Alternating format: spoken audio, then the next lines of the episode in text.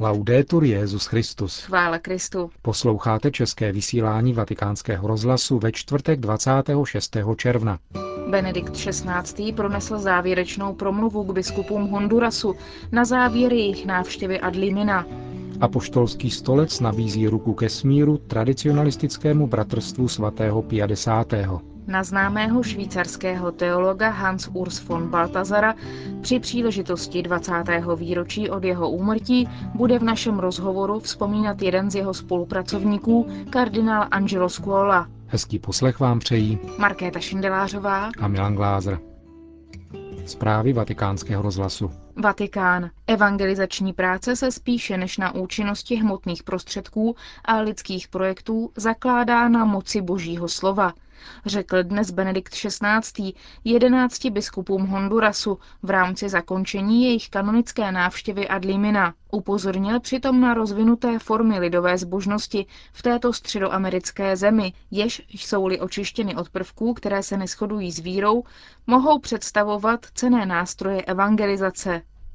V Hondurasu je dnes víra ohrožována jednak laicizací a jednak sektářským proselitismem.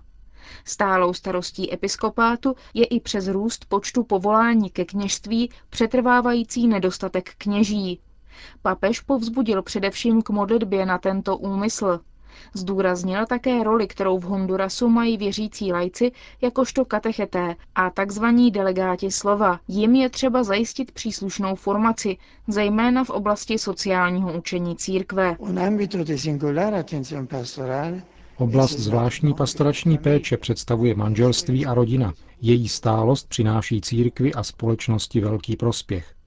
V souvislosti s tím je třeba uznat, že byl učiněn významný krok, kterým byl do vaší ústavy zaveden prvek výraznějšího uznání manželského stavu.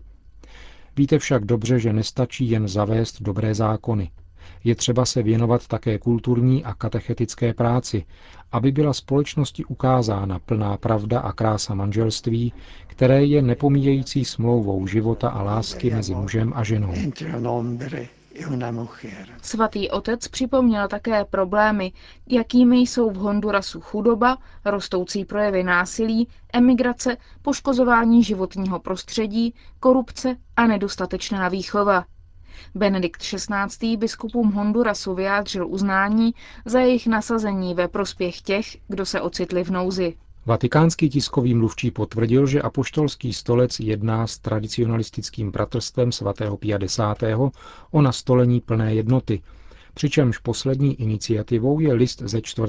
června letošního roku, který zaslal kardinál Castellion Hoyos, předseda papežské komise Ecclesia Dei, biskupovi Bernardu Felejovi, představenému zmíněného bratrstva, založeného arcibiskupem Lefévrem. Apoštolský stolec v něm formuluje pět podmínek, jejichž splnění povede ke zrušení exkomunikace, do níž upadli ti členové bratrstva, kterým arcibiskup Lefévr nedovoleně udělil biskupské svěcení.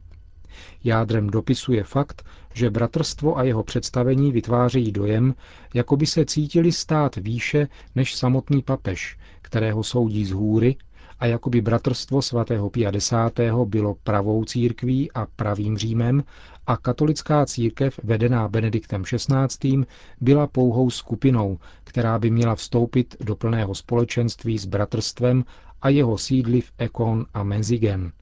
Mezi podmínkami formulovanými v listě kardinála Hojose sice není zmíněno uznání druhého vatikánského koncilu a platnost po koncilní liturgické reformy, což ostatně učinil písemně již arcibiskup Lefebvre roku 1988, ale je vysloven požadavek respektu vůči osobě svatého otce a vyhýbání se postojům, které manifestují nadřazenost bratrstva nad magisteriem Kristova náměstka. Apoštolský stolec dále vybízí biskupa Feleje, aby do 28. června tohoto roku projevil snahu, která by odpovídala velkodušnosti Benedikta XVI., jež se projevila vydáním motu proprio sumorum pontificum o užívání tradiční latinské liturgie a vyzývá představeného bratrstva k poctivému jednání v lásce. Otec Federico Lombardi k tomu poznamenává, že uznání druhého vatikánského koncilu jako pravého církevního ekumenického koncilu a platnosti mše svaté podle pokoncilní liturgické reformy není v listu adresovaném biskupovi Felejovi zmíněno ale také není nikterak spochybněno. Podmínky formulované apoštolským stolcem totiž představují minimum potřebné k tomu, aby mohl být navázán vztah vyznačující se respektem a disponibilitou ve vztahu ke svatému otci a konstruktivním církevním duchem. Je zřejmé, pokračuje otec Lombardy, že papež touží podat ruku ke smíru, aby bylo možno nastolit plné společenství. Právě proto je ovšem potřebné, aby z druhé strany byly učiněny potřebné kroky, a podaná ruka byla přijata v duchu lásky a společenství. Vatikán. Benedikt XVI. zaslal poselství účastníkům zasedání Katolické biblické federace, které se tento týden koná v Tanzánii. Kéž se boží slovo stane pro africké národy pramenem smíření a životadárné spravedlnosti a zejména opravdového míru, který pochází jedině od zmrtvých vstalého napsal papež v listě adresovaném předsedovi federace monsignoru Vincenzo Pagliovi. Připomněl také, že výběr místa konání je důležité gesto solidarity s katolickou církví v Africe. Křesťanství, stojí dále v listu, je náboženstvím božího slova, ne slova napsaného a němého, ale vtěleného a živého. Damašek. Tak jako v celé katolické církvi i v Damašku, městu obrácení svatého Pavla, kde žijí všechny křesťanské komunity, tedy katolíci, pravoslavní i protestanté, zahájí v sobotu v podvečer rok svatého Pavla řecko-pravoslavný patriarcha Antiochie Ignác IV. Ve stejné době se řecko-melchický katolický patriarcha Antiochie Gregorius III. v římské bazilice svatého Pavla za hradbami zúčastní nešpor za přítomnosti Benedikta XVI. Oba patriarchové, mající sídlo v Damašku, svou touhu po jednotě křesťanů projevili už mnohokrát. Mimo jiné nechali na předměstí Damašku zbudovat kostel svatých Petra a Pavla, který slouží k liturgickému slavení jak pravoslavných, tak katolíků. V sobotu se všichni křesťané z Damašku sejdou v řecko-pravoslavném kostele svatého Jiří, odkud se pěšky vydají na pouť na pět kilometrů vzdálené místo, kde svatý Pavel spatřil z mrtvých vstalého Krista. Poté se budou v řecko-pravoslavném kostele svatého Pavla konat nešpory a po nich patriarcha Ignác IV. oznámí zahájení roku Apoštola Pavla. Přítomné budou také civilní autority, například zástupci muslimské zprávy svatých míst Vakv. V neděli bude v Damašku při příležitosti slavnosti svatého Petra a Pavla slaveno několik liturgií. Damašek také očekává zvýšený počet poutníků, a to nejen v neděli, ale po celý rok svatého Pavla. Minulou sobotu a neděli se začátek Pavlovského roku slavil v apoštolově rodišti Tarzu ekumenickou bohoslužbou, velmi důležitou pro křesťanskou menšinu v Turecku. Té byl přítomný také kardinál Walter Kasper, předseda Papežské rady pro jednotu křesťanů. Ekumenickou dimenzi budou mít i nešpory v bazilice svatého Pavla za hradbami, řekl vatikánskému rozhlasu kardinál Kasper po svém návratu. Pozvali jsme ekumenického patriarchu, který bude této slavnosti přítomen, a také zástupce církví v místech, kde svatý Pavel žil a pracoval. Mnohá jsou nyní v pravoslavných zemích. Celý rok svatého Pavla má tento ekumenický rozměr, protože poselství svatého Pavla je středem naší společné křesťanské víry. Je to poselství o Ježíši Kristu, o jeho smrti a zmrtvých vstání. Doufáme, že tento pavlovský rok zahájí konání kongresů a sympózií o listech svatého Pavla. Také protestanté o to mají velký zájem, protože jsou pro ně Pavlovy listy středem Nového zákona s naukou o ospravedlnění z víry. Říká kardinál Walter Kasper, předseda Papežské rady pro jednotu křesťanů. Přesně před 20 lety 26. června roku 1988 zemřel Hans Urs von Balthasar, švýcarský teolog, kterého během včerejší generální audience připomněl ve své katechezi Benedikt XVI. Jenž tohoto švýcarského teologa označil za jednoho z největších teologů 20.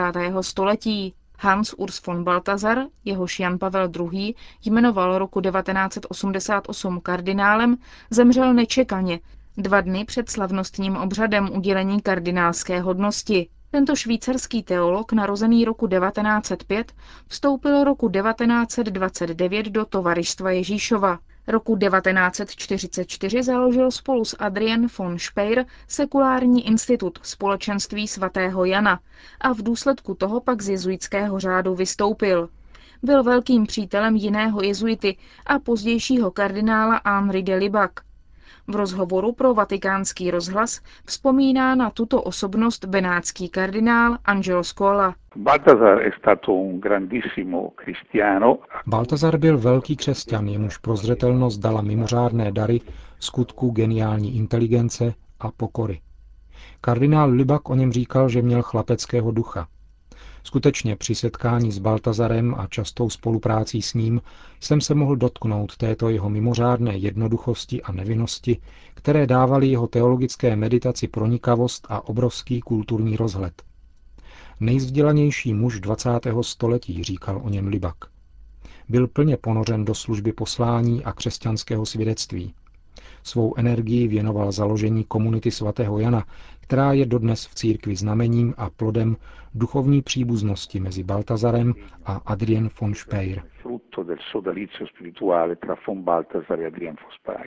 Filozofie, teologie a také umění nazýval Baltazar nástroji duše. V jakém smyslu? Von Baltazar chtěl především kontemplovat porozumění víry, počínaje zkušeností krásy, a tomu dovedl dát do služeb filozoficko-teologické kategorie, literaturu, hudbu, divadlo. Přispěl tak k překonání vyprahlé a nezřídka konceptualistické teologie. Narodil se roku 1905 prožil obzvláště intenzivní i dramatické období evropských a světových dějin. Je předchůdcem druhého vatikánského koncilu?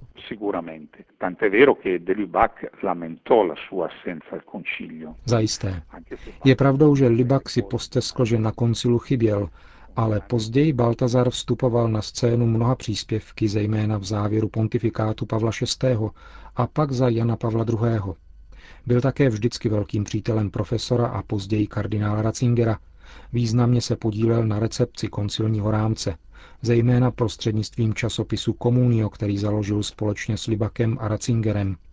Vytvořil také síť vztahů uvnitř Evropy a Spojených států a snažil se prosazovat prohloubení pravd, které formuloval koncil, a zároveň odpovídat na otázky, které vyvstávaly v soudobé kultuře. V této práci je třeba pokračovat. Doufám, že jak komunita svatého Jana, tak časopis Komunio, který von Baltazarovi za mnohé vděčí, tak mnoho těch, kteří jej poznali a navštěvovali, budou moci pokračovat i dnes v poslání, které Baltazar před lety zahájil.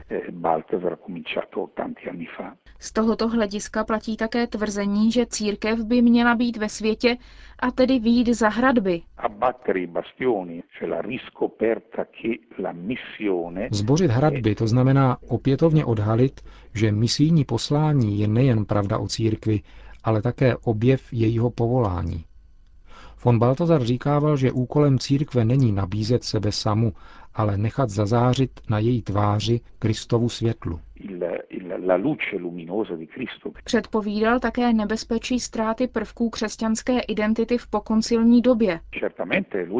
Eh, Zajisté, on spolu s Libakem s klidem přijímal, že je řazen mezi reakcionáře a konzervativce, bez jakéhokoliv strachu, protože měl velmi jasnou představu o velké síle křesťanské tradice a, jak řekl Benedikt XVI., koncil nemůže být žádným způsobem chápán vzhledem k předešlé tradici za pomoci hermeneutiky přelomu či zlomu, nýbrž za pomoci velké, klasické a autentické hermeneutiky nepřetržitého vývoje církevního učení.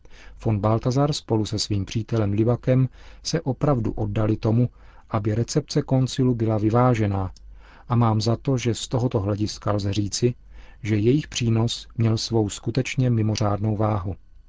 Myslím, že rozhodnutí Jana Pavla II. jmenovat jej kardinálem, k čemuž pak v důsledku jeho nenadále smrti nedošlo, bylo právě výrazem uznání velké služby, kterou křesťan von Baltazar, kněz a teolog, poskytnul celé církvi. Říká benátský kardinál Angelo Scola. Končíme české vysílání vatikánského rozhlasu. Chvála Kristu. Laudetur Jezus Christus.